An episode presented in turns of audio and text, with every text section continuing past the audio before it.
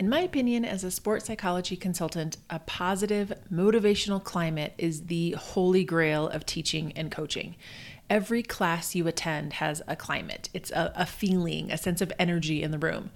Your job as a dance educator is to make sure that every day that practice climate, your class culture, is one that fosters hard work, self discipline, fun, and progress.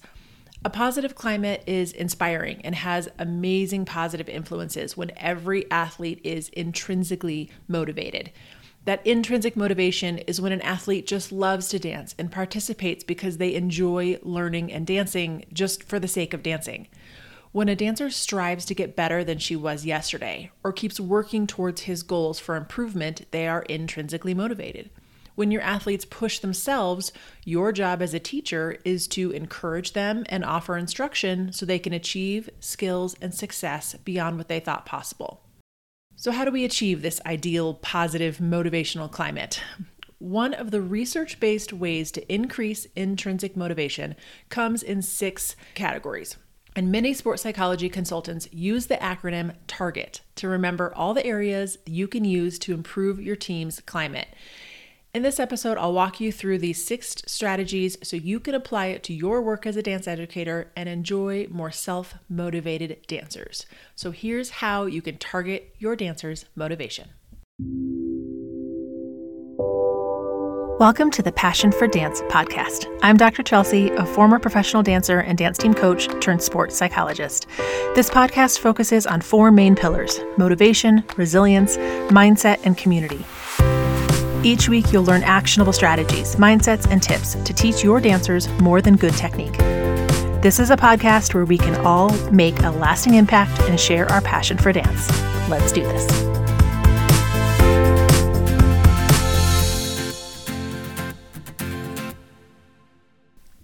I want to point out before we dive into this that this is one of those episodes that you may want to take notes. You may want to hold on to this for the future. So if you're listening to this at a time where you can do that, great. Pull out some paper, make sure you're ready to go. If you are like me and you tend to listen to podcasts while you multitask, I wanted to point out that I have a quick kind of cheat sheet download for this episode just to have the basics of this target acronym in one place for you. So if you'd like to go grab that, it's at chelseapierotti.com slash 30 or look at the show notes in this episode. You can just download that cheat sheet, have it with you so that you can always refer back to this when you're ready to target your dancer's motivation. Have you ever had that practice or class where you just want to throw in the towel and say, forget it, I've been working so hard for all of you and you just don't care, I'm done? So it can be so infuriating and really defeating at times when you are motivated and working hard, but it doesn't feel like your dancers are on your level. And for the record, I've only actually walked out of practice once, but maybe that's a story for another time. Believe me, it was necessary. But I get that frustration where you are giving it everything and you're trying to get your dancers to be more motivated to get on your level. So, before we start though, I want to be sure that you know even the most self motivated people have off days, right? That's to be expected. However, there are things you can do to make sure you have that positive climate and ensure more of those magical days where everything clicks and you see huge improvement in your dancers. We want more of those days where you walk out just in that pure bliss, feeling like I have the best job ever. That's what I want to help with today how we can target our dancers' motivation so we have more days like that. So, there are six motivation strategies that I'll explain. They're coming again from the acronym TARGET, where each letter stands for a strategy. So, the T in TARGET stands for task. This means you want to use tasks or exercises during practice that focus on an overall learning environment. You want to create the understanding that your focus is on personal improvement and growth, not necessarily on a perfect outcome every time. Think about everything you do at practice or anything you include in your classes during the week. As much as possible, every task, like warm up, any kind of drills, uh, ballet barre, cleaning your routines, even team bonding or social events, they should all be purposeful challenging, and include a variety from day to day. So take a minute and write down all of the tasks you do in a week during your classes and practices. Do you have strength training or across the floor drills? Do you use improv? Do you have time to learn choreography? Consider all of the different tasks and think about how you can make sure the message is about learning and growth. If it helps, you can go back and listen to episode 18 about growth mindset. Incorporate some of those strategies to your daily tasks. The idea is that each task is intentionally contributing to a climate that's focused on personal growth, learning, mastery, and progress, not on the outcome, winning, or perfection. The A in Target stands for authority. There is an abundant amount of research on leadership styles in sport and the effectiveness of each style. And yes, even if you're in concert dance or more recreational performances, dancers are still athletes, so these leadership styles absolutely apply. Different leadership styles are more effective than others depending on your desired outcome. So always consider your overall focus and philosophy as a dance educator and kind of keep that in mind here. But in an effort to summarize a few decades worth of research, a democratic leadership style is hands down the most effective style. If you are truly working towards a positive climate with a focus on personal growth, then you want to adopt a democratic authority. This means your program is a place where everyone's voice can be heard.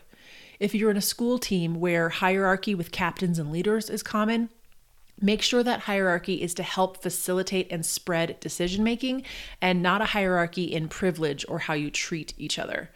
In a democratic leadership style, the coach or the teacher is in charge and has the final say. However, he cares about what the dancers think, may ask for votes or opinions when appropriate, and listens to concerns and addresses them when he can. There is always a balance to this, and the age and level of your dancers will play into it a lot. I'm not saying that dancers are in charge either, or that the teacher should ask for everyone's opinion before making any decision ever. Sometimes you're in charge, you make the call. But think about it more like a president or how we have a lot of our normal democratic systems set up. The person who is in charge has final say. However, there may be a cabinet of qualified advisors and a voting constituency who have a say and get to feel heard. The team and all of your dancers, your company, it is a it's given a chance to express opinions. Sometimes though, an executive order is a must and you will make the decision, communicate the decision and it's final. That's okay. But if you're in a studio, again, you may not have like this formal leadership structure of captains or anything like that and that's fine i'm not saying you need that but the point is to make sure that whatever your structure is or however you are set up that your dancers feel like they have a voice if you're a studio director, this applies to your teachers as well. You want to make sure they all have a voice as well.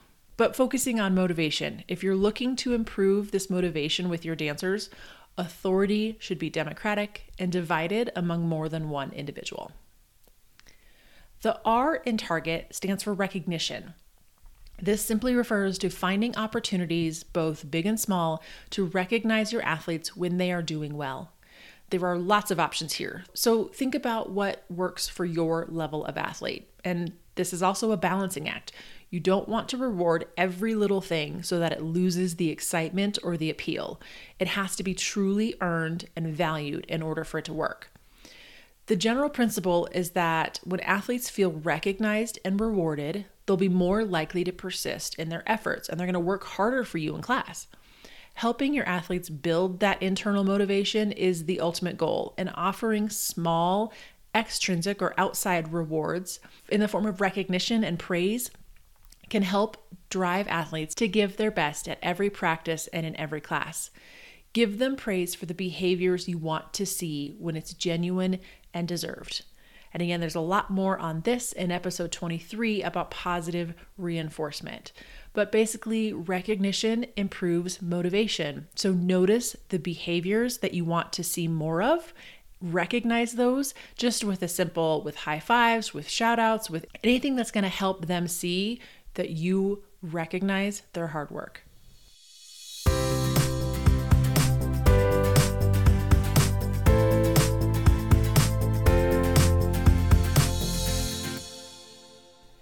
This podcast is brought to you by Dancer Fitness. If you listen to the podcast, you know I often refer to dancers as athletes because, in my mind, we are absolutely athletes. But do you train your dancers like they are athletes? At dancerfitness.com, you can find hundreds of exercises and training plans designed exclusively for dancers.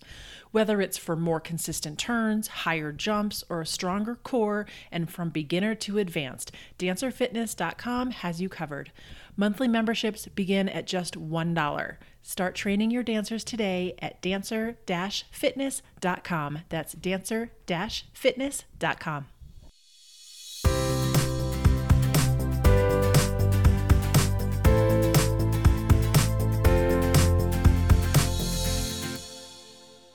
Next is the G in Target. It's all about how you group your athletes in strategic ways so that you can improve their self motivation.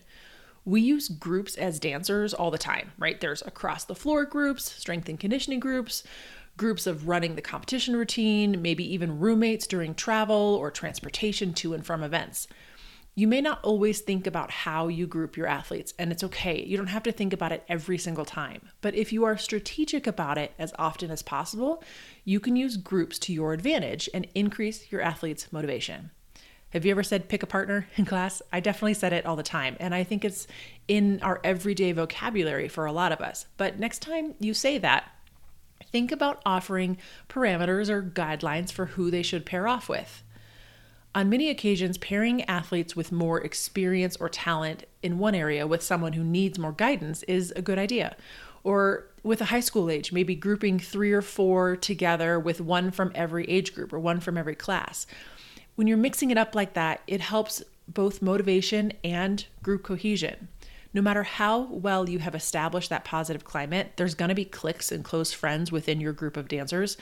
So, Grouping them across ages and levels encourages the dancers to get to know each other. It really lets them see the other athletes around them and helps them stay more accountable and work towards their goals. So, whether you are assigning roommates for a multi day competition, asking them to watch each other and offer constructive feedback on a routine, going through conditioning stations, or choreographing a few eight counts together, think about how you group your dancers. Strive to mix things up change the partners around. Ask them to be with someone they haven't worked with yet recently. Ask them to pair with someone not in their grade. You can even tell them to pair with someone who has the same birthday month just to mix it up. As long as you are strategically changing it around so they are all working together in different pairs and different groups as often as possible, they will always get to know each other better, watch each other, comment, and help each other ultimately they'll be pushing each other and themselves. So you're using these different groups to really improve the overall climate. The E in Target stands for evaluation.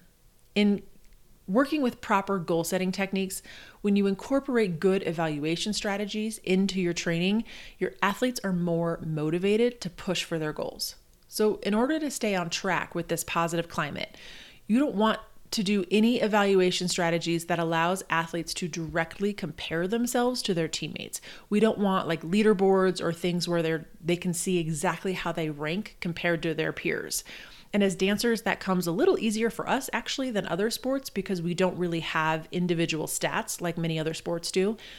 So, without comparing dancers to each other or without ranking them in any way, you want them to be able to track their personal progress towards individual goals or track you know group progress towards a whole team goal.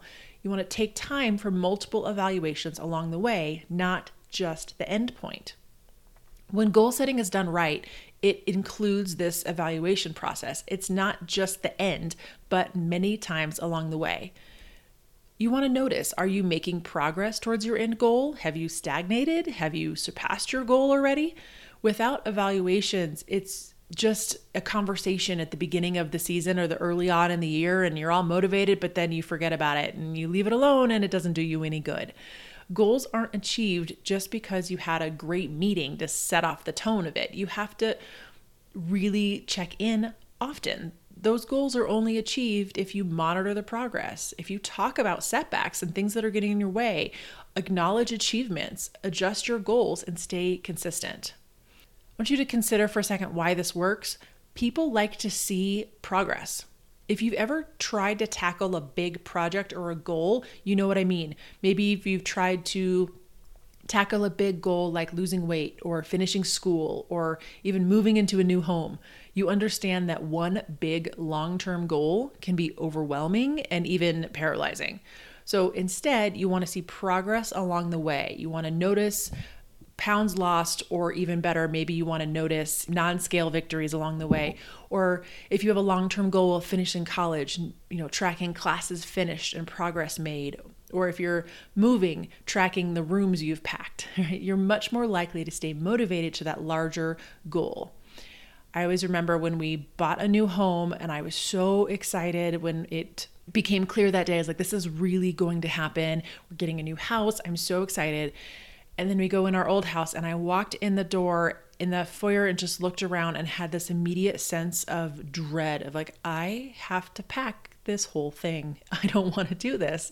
And I knew I had months to do it, but it felt so daunting. And just the sheer size of the goal was terrifying. And so I had to stop and take a minute and say, okay, I can do long term goals. I know how to do this. Let's pause for a second and break it down. And instead, would say, okay, I have time to work on this Thursday afternoon. I'm going to pack the linen closet. That's good. Track that goal, notice when it happens, check it off and feel good about it, and move to the next one. So, if you have a goal that includes maybe strength training, for example, with your dancers, break it up into smaller goals that you want to meet all season. Then have each athlete track his or her own progress. You may not notice the progress every day, but if you can look at it and watch your progress in weights or see your plank time increase as your core gets stronger, or notice how they have more energy at the end of the routine, you'll want to be more motivated and keep at it. And at the same time, if you aren't seeing progress, you're aware of it before it's too late to make a change. So make sure you're incorporating some sort of evaluation process into your goals throughout the season. For the last strategy, we focus on the second T in target time. How you plan and organize your time will influence how your time is spent in your training, which impacts how motivated your athletes feel. The workload you put on your dancers and the pace at which you work can either keep them motivated and push forward or drown them in feelings of overwhelm and stress and make burnout really likely. In order to keep time on your side, plan out practices far in advance work on you know big sections of your season at a time so if you're a school coach for example just focus on football season write down when games are scheduled when you want new choreography or skills ready plan out the entire section of a season practice by practice so you keep time on your side and reduce stress in the studio, it's the same idea. Plan out how many routines you intend to teach and when you're going to do that, how long it will take to learn them, when do you want them done by, when is that kind of debut competition. Backtrack it all so you have a plan of when you want things done that would not be stressful. And even better, you can include your athletes in some of the planning, combining this authority and time strategies together. Ask them when they think they would like this choreography done or how far in advance they want to be ready. Or talk to them about your plan for cleaning their competition routines. Make sure they're on board and understand the big picture. This way, they know the goal, they know the plan to get there, they understand the timeline for when it needs to happen. And when they are kind of behind the scenes in that way, they're much less likely to feel stressed and out of time. Okay, so I know I just went over a lot. So here's a quick review. To target your dancer's motivation, consider the tasks you're including in class. Make sure their focus is on personal growth and improvement. Allow for opportunities for shared authority where you can. Offer recognition when it's deserved. Be sure to reward the behaviors and efforts you want to see more of. Think about using groups strategically. Evaluate goals along the way and track your progress. And pay attention to time so you aren't cramming in extra work and overwhelming your dancers when it gets into the heat of competition season. Finally, everything I've shared comes from decades of scientific research into team dynamics and motivation, as well as years of my own experience. But however, I want you to realize that every dancer and every organization is a little different, so not every strategy will work for you and your dancers.